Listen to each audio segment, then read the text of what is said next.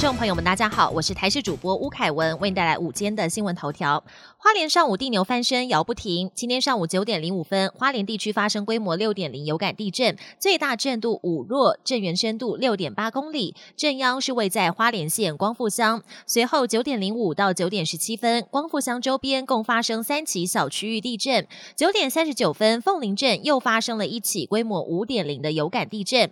气象局表示，震央位在花莲破碎带，算是地震的好发区，规模也不小。未来一周内不排除会有规模四到五左右的余震。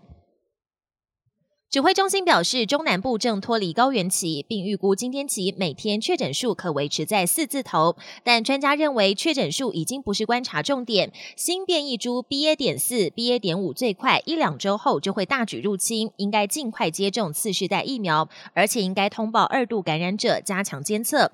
中国副医副院长黄高斌表示，中区住院病患数字确实比上周下降约两成，而南区、高平区因为医学中心少，而且民众北往双北、南往会到高雄通勤工作，就像是感染转运站，医疗资源比较令人担忧。台湾第一份新冠肺炎确诊者免疫反应研究结果出炉，机关署委托阳明交通大学进行研究，追踪两百六十名染疫者后发现，他们在康复后一年多保有比较好保护力抗体的人，大约只剩下三成。不过，如果是染疫病况越严重，或是感染后有打疫苗的话，抗体则会更高。建议确诊之后还是要打疫苗。国际焦点：法国国会选举第二轮投票周日登场，民调预测现任总统马克宏的阵营将无法取得国会过半席次。民调显示，马克宏的同在联盟在五百七十七个席次中只会得到两百三十席，无法取得绝对多数所需的两百八十九席。而梅兰雄领导的左翼联盟预计将赢得一百四十九席，成为国会第二势力。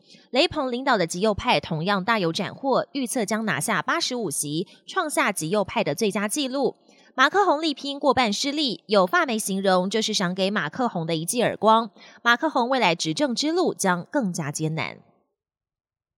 澳门长达两百五十一天的本土零确诊破功，当局宣布停课并启动全民普筛。截至十九号下午为止，澳门新增二十一个本土个案。官员坦言，疫情来的突然，传播迅速，而且有上升趋势，因此下令十九号中午到二十一号进行全民核酸检测，所有教学活动也暂时停止。除了市场跟超市等民生必须的场所外，所有店家停止营业，餐厅不准内用，只能提供外卖。离境要出示。二十四小时内的 PCR 阴性证明，经珠澳口岸入境则要出示四十八小时内阴性证明。当局也呼吁市民，如果不是紧急情况，应该避免外出。